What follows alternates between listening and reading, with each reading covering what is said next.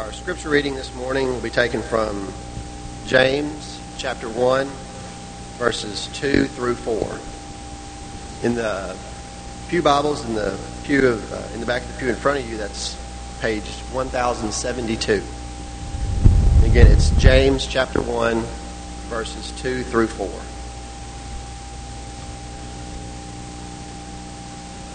My brethren, count it all joy when you fall into various trials knowing that the testing of your faith produces patience.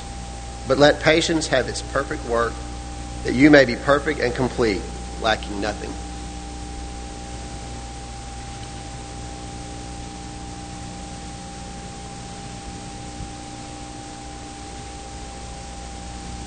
Good morning. If you're visiting with us this morning, we welcome you. It is good to have you with us. It is good to be together to worship God. As we think about this year, throughout the year, we'll think about the theme of the joy of the Lord. And I want to remind you throughout the year, because it's a challenge also to myself, is to think about is really the joy of the Lord your strength? You remember that's what Ezra told the people as Nehemiah went back to help build back the city, and Ezra went back to help build back the religious statue. And, and so as they were putting together their lives spiritually, that was the very thing he said would be their strength. Can you say that? Remember, we've talked about this a few weeks ago. If someone asked you, What is your strength? How many of us would name an ability or a talent that God has given us? How many of us would name maybe some opportunities? Well, you know, God's blessed me with these opportunities, and I'd have to say that's my strength. How many of us would name many, many things before or even if it would ever come to our mind to say, you know what my greatest strength is? The joy of the Lord is my greatest strength. I look forward to studying this topic throughout the year from time to time so I can have a better understanding of really what is it when the Scripture speaks over and over and over of joy. And what is that joy of the Lord that should be such a tremendous strength in our life? Have you ever heard a parent say, when maybe being challenged by a child, they'll say, Oh, you're going to do it, and you're going to be happy doing it. Do you realize we just read the words, My brethren, count it all joy when you fall into various trials? Is God trying to be like a parent that is a little bit arrogant, that kind of wants to gloat in authority by saying, Oh, not only can I make you do it, I, I'm so powerful I can make you do it and like doing it? I don't think that is at all what God is saying here. But at the same time, as we read this from our fleshly human aspect, it takes a lot of faith to understand and believe the passage that we're studying today. Now, lest I forget to tell you, we're going to come back tonight and, and we're going to address a question that you've asked. One of our teenagers asked it several months ago, and, and even recently in a Bible class it was asked, and it's a wonderful question to consider. And that is if God doesn't tempt us, as this same chapter in James teaches us, but yet he will test us. What's the difference in being tested and tempted? And so tonight we'll continue studying along this same paragraph in James. But this morning we consider these three verses, especially as we think about the joy of the Lord and the joy of the Lord as we face temptations or we face trials. What does this mean for us? What is the challenge to this? The first thing that I hope you'll understand is that as we read in James 1 and verse 2, look at that verse again and notice the word count. He says, My brethren, count it all joy when you fall into various trials. The word count here, of course, is not meaning one, two, three, four, five. The word count here literally means by authority. One who has authority commands it. In other words, all of us have seen at the very end of a ball game, basketball game, a last second shot put into the air, and then immediately both teams look to see if the officials, the referees, count it. You see, the teams don't look to each other. The coaches don't turn to each other and say, hey, do you think that, that's going to count as two points? They don't have the authority. The players don't look to each other. They look to the officials, the ones that have the authority to make the call. And both teams are wondering, is it going to count? Of course, one team will hope that it doesn't count, and another team will hope that it does count.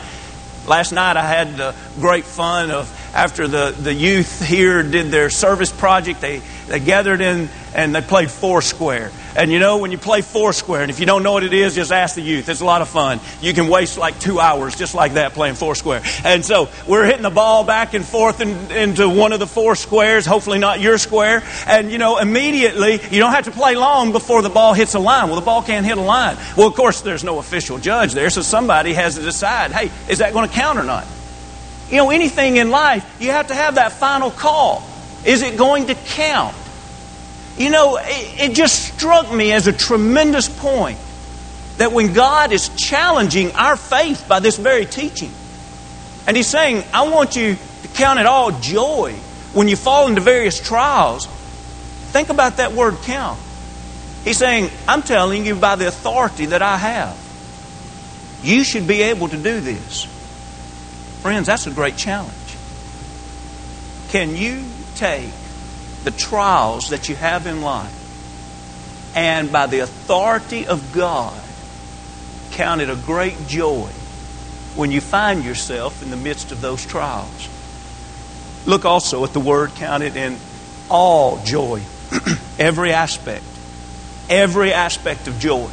Joy is that calm gladness it's not that surface emotional happiness. It's that deep inner joy and peace that we read about over and over in the scriptures joy and rejoicing. And I hope this calendar year, as we study this theme, that you'll be noticing. I find this everywhere I study now. I am amazed at how frequent the topic of joy is. In a few minutes in the Bible class that I'll be in, we'll be studying the book of Ecclesiastes several times in the lesson preparing for this week. The book speaks of joy and the rejoicing of God's children. Friends, we can't get away from the topic that God intends for us to have a deep, inner, lasting, peaceful gladness, happiness. But it's not emotional. It's not that giddiness. It's not a burst of laughter. It's deep. It's real. Now, notice this. He says, Count it all joy when you fall into various trials.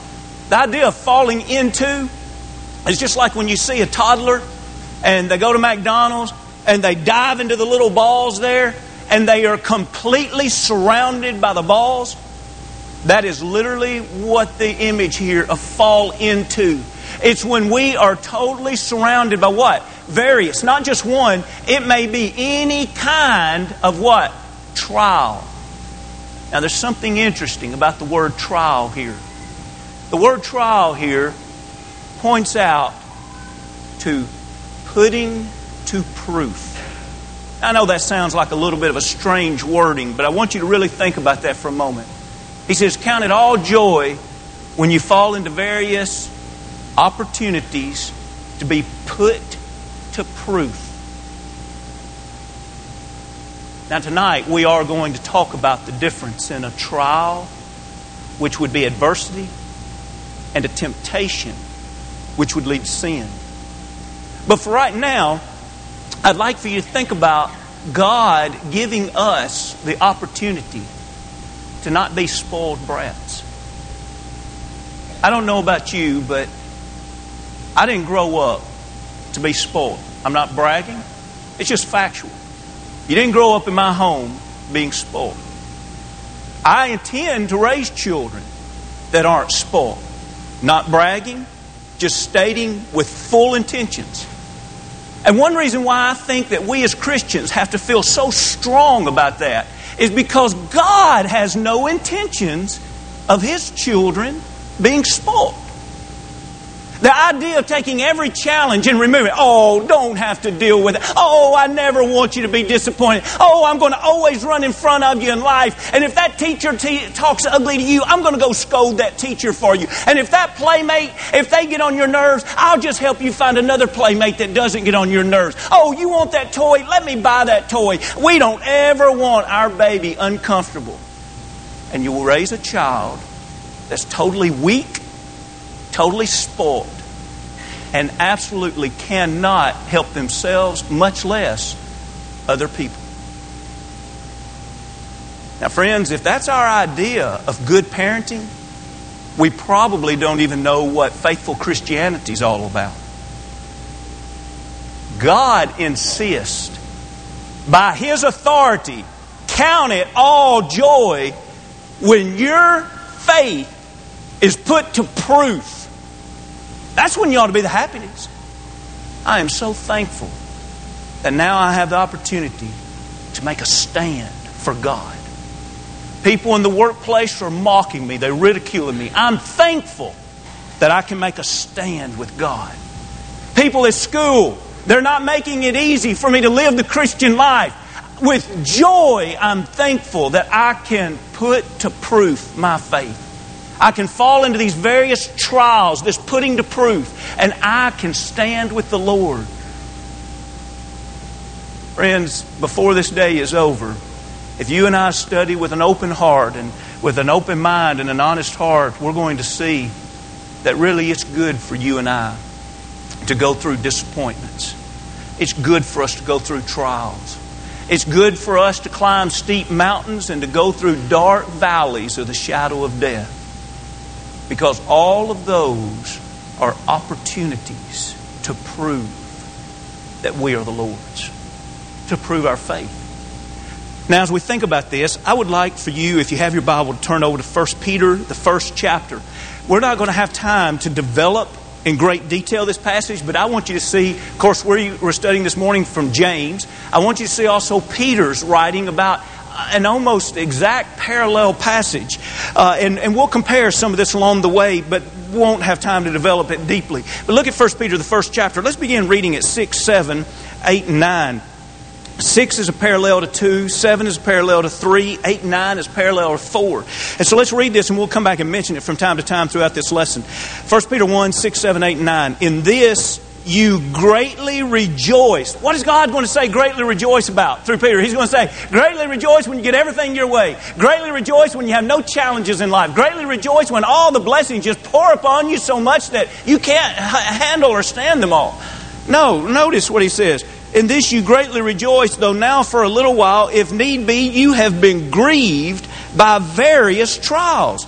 That the genuineness of your faith, being much more precious than gold that perishes, though it is tested by fire, may be found to praise, honor, and glory at the revelation of Jesus Christ, whom having not seen you love, though now you do not see him, yet believing, you rejoice with joy inexpressible and full of glory, receiving the end of your faith, the salvation of your souls. Now, as we think about this, look at this next slide as we compare verse 2 uh, in James 1 and 1 Peter 1 and 6. Notice again verse 2. My brethren, count it all joy when you fall into various trials. Look at verse 6. In this you greatly rejoice Though now, for a little while, if need be, you have been grieved by various trials. You see, the emotion is grief. What do you feel on the surface? I feel grief. Why? Because it's a reaction to what? It's a reaction to a great loss. I've lost a job that's meant the world to me. I lost the idea that I thought I was going to get a promotion and I didn't get that promotion. I lost someone who was dear to me. I lost a pet that was dear to me.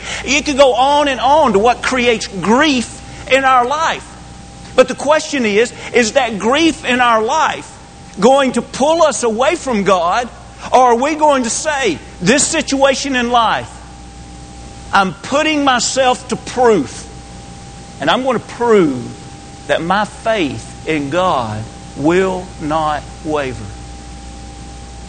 Count it all joy when we can do that. That's the greatest joy that can be experienced. We may have emotion of excitement or we may have the emotion of grief. But deep in our being, in our faith, has to be that commitment that's unwavering, passing the test. Now, to describe this same point even further, look with me if you will. well, let, us mention this one thing before we leave this. I've mentioned to you a few years ago what Bud Lambert oftentimes says, and there's many of us that have sat uh, by his side and he's helped us, and we've heard him say these words. You remember what he says? It hurts to hurt, but it's not bad to hurt. It's amazing how spoiled we want ourselves to be by our carnal nature. Our carnal nature is don't make me uncomfortable. Don't hurt my feelings. Don't challenge me too much. And you know what? God would teach us that it's probably at the times of our discomfort that we grow the most. And so it is. If my idea in life is I'm going to run to only the locations of comfort, what I'll do is I'll find myself running from a proven faith. And I'll find myself running into unfaithfulness. Friends, since the beginning of the church, Christians have stood firm in their faith no matter what level of discomfort surrounding them and standing firm. Let's look to verse 3. We're back in James, the first chapter. Uh, we'll read verse 2, but then notice verse 3. My brethren, count it all joy. James 1, 2, and 3. My brethren, count it all joy when you fall into various trials. Now, notice this formula that we see in verse 3 knowing that the testing of your faith produces patience. The idea here of the very first word, knowing. There's something you can know. Now, I need to emphasize again, it may not be something we feel, but it's something we can know. Well, what can we know? By faith, we can know that the testing of your faith. Now, it's interesting here, the word testing because it's going to go back to the very same theme that's been running through here. Usually, the first thing that comes to my mind when I think of a test is I think back to school where literally a piece of paper was handed to you and you were given a grade. That's probably not the best way to think about what's being translated here.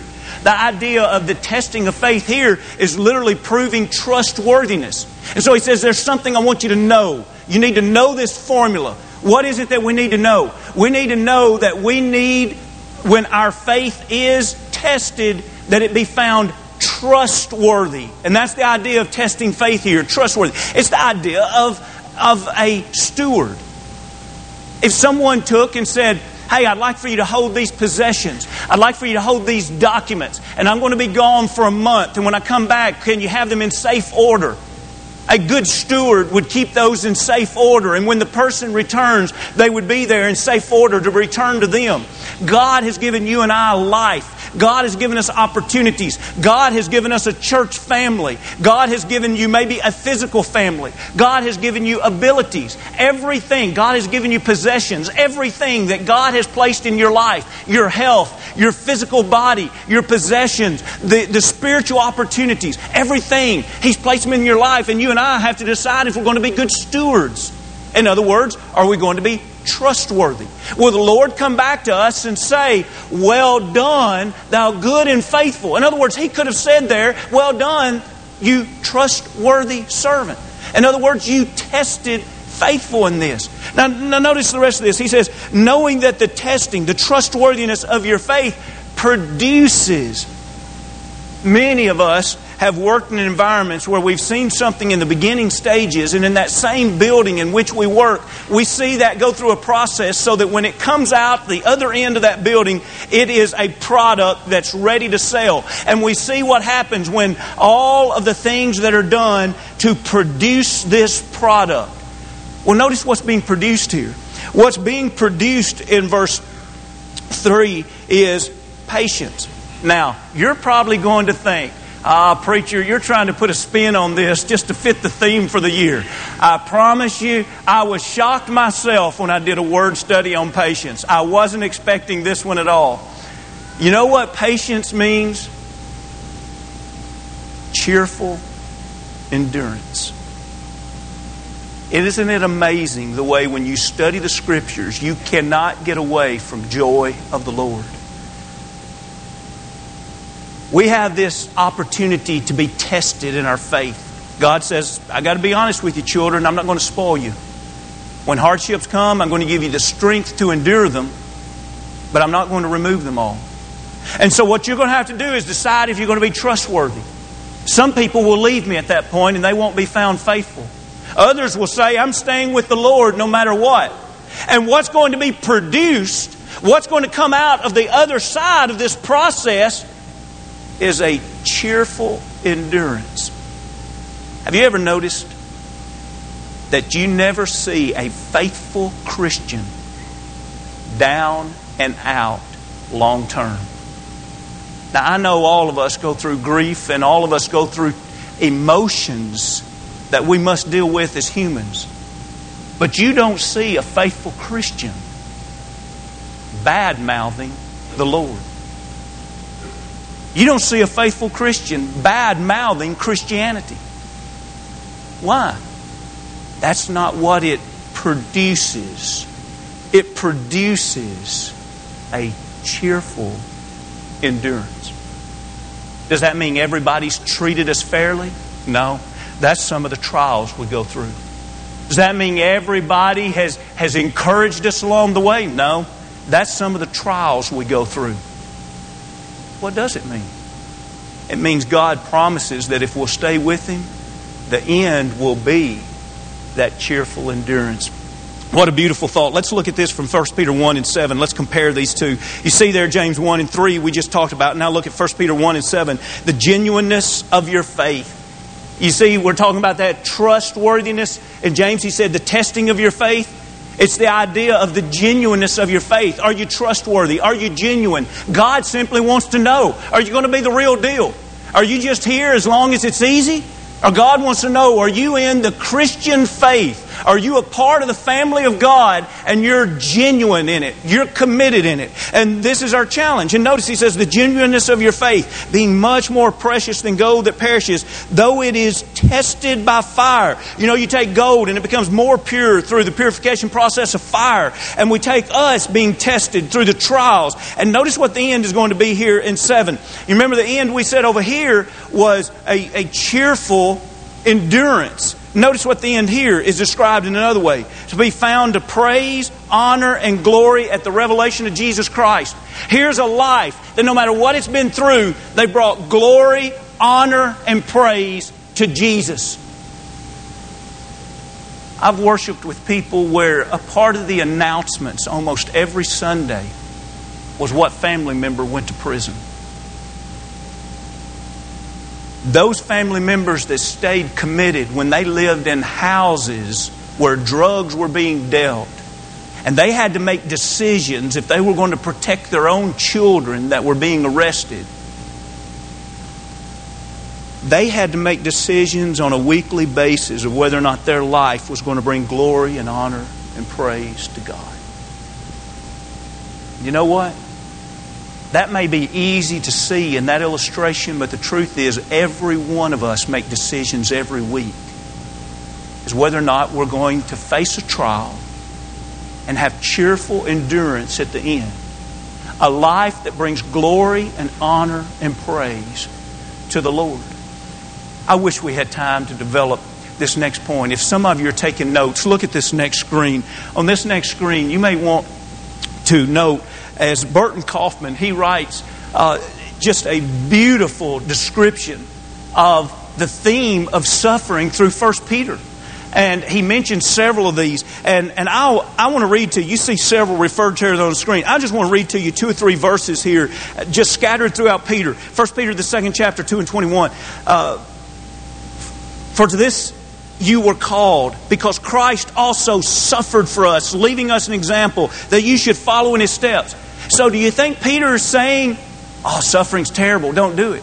No, he's saying, if you're going to be a Christian, of course you're going to suffer. Look at 3 and 14. But even if you should suffer for righteousness' sake, you are blessed.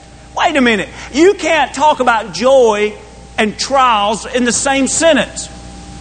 James did, said, Count it all joy. You can't talk about sufferings and blessings in the same sentence. Oh, yeah, that's the theme of the book of Peter. Let's read one more. Beloved, do not think it strange concerning the fiery trial which is to try you, as though some strange thing happened to you. You know what Peter's saying?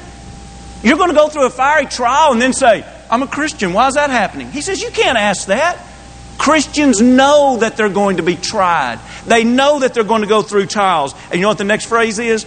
But rejoice to the extent that you partake of Christ's sufferings. Friends, what powerful, powerful words of wisdom that if we do not see them from the Scriptures, we'll never know them any other way. I'd like to read to you, and this is on the screen in the italics. Notice Burton Coffman's uh, conclusion here under this. Thus, the sufferings of a Christian must not be viewed as any unscheduled disaster overtaking him without the will of God. But on the other hand, as the very route by which the Lord Jesus wrought his wonderful redemption. The point is powerful that we must understand that the trying of our faith it ought to be great joy because it gives us an opportunity to put to proof our faith. We ought to know this formula. We ought to know that when we test trustworthy, that it produces a cheerful endurance. And then we close by simply this comment. Look, if you will, in James, the first chapter. And uh, let's look at verse 4. We're going to skip a few slides there. Look at verse 4, the obvious conclusion. Notice this cheerful endurance fulfills your life. James 1 and 4. But let patience have its perfect work, that you may be perfect and complete, lacking nothing.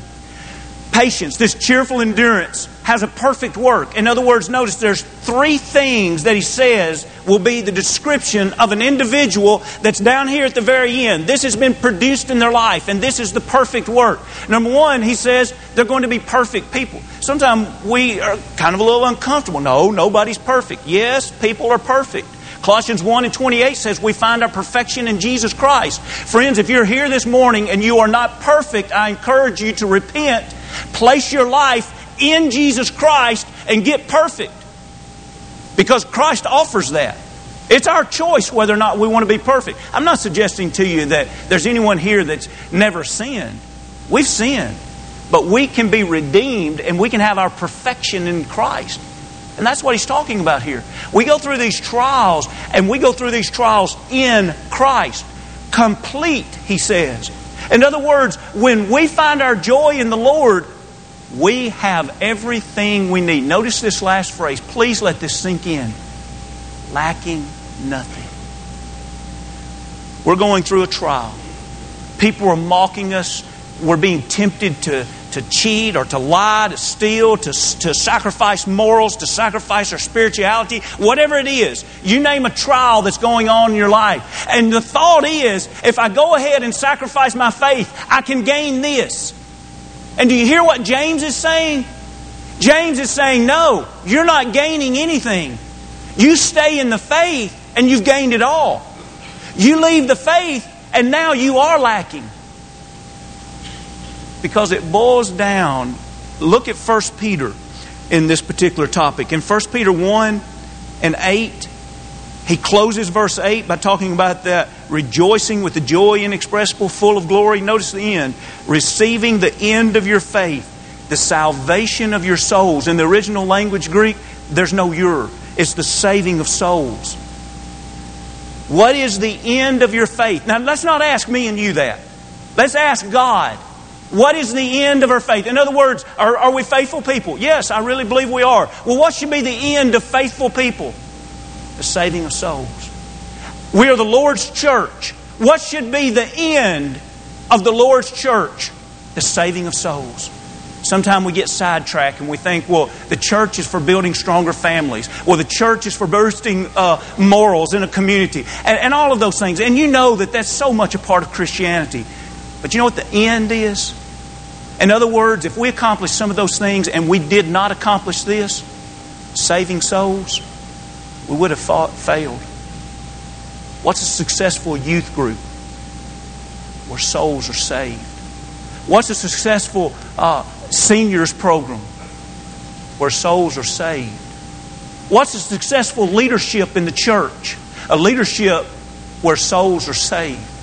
What's a successful family physically? A family where souls are saved. How does this tie in? He says if we come to these trials in life, instead of testing trustworthy, we abandon the faith.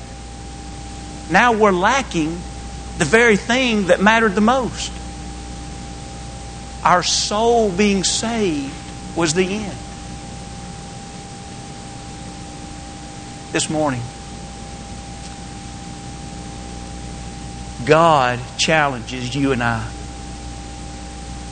the next time we find ourselves at the point of trials or temptations, we need to remember to test trustworthy. And in the midst of that trial, count it joy. Count it joy that God gives us the strength and the way to overcome. And when we can pass through that and say, by the grace of God, I'm saved, we have everything to rejoice in and nothing to be disappointed. This morning, do you have joy? Real joy. Or do you have just enough religion to make you miserable? Because you keep coming to that point of trials and you take the easy way out? You give excuses for why you're going to sin this time? You give excuses for why you ought to be the special one that's spoiled? You give excuses for why God ought to not challenge you so much, He's not fair? Or do you believe with all of your heart our God is faithful? God has never let you and I down. The question that I need to ask myself this morning Am I ready to say, to the best of my ability, God, I don't want to let you down either? I want to test genuine. And I find great joy in that. That's our challenge. If you haven't been baptized into Christ for remission of sins, won't you accept that opportunity of faith this morning. It's a test. Naaman had to decide if he was going to dip in Jordan River seven times to be cleansed. We have to decide if we're going to obey God to be cleansed. If you've never been baptized into Christ, won't you do that this morning? Or maybe you have been baptized into Christ and you find yourself not genuine as you want to be and as you know God wants you to be. None of us are perfect on our own, but we can leave here forgiven, perfect in Christ. If we can help you in any way, come as we stand as we sing.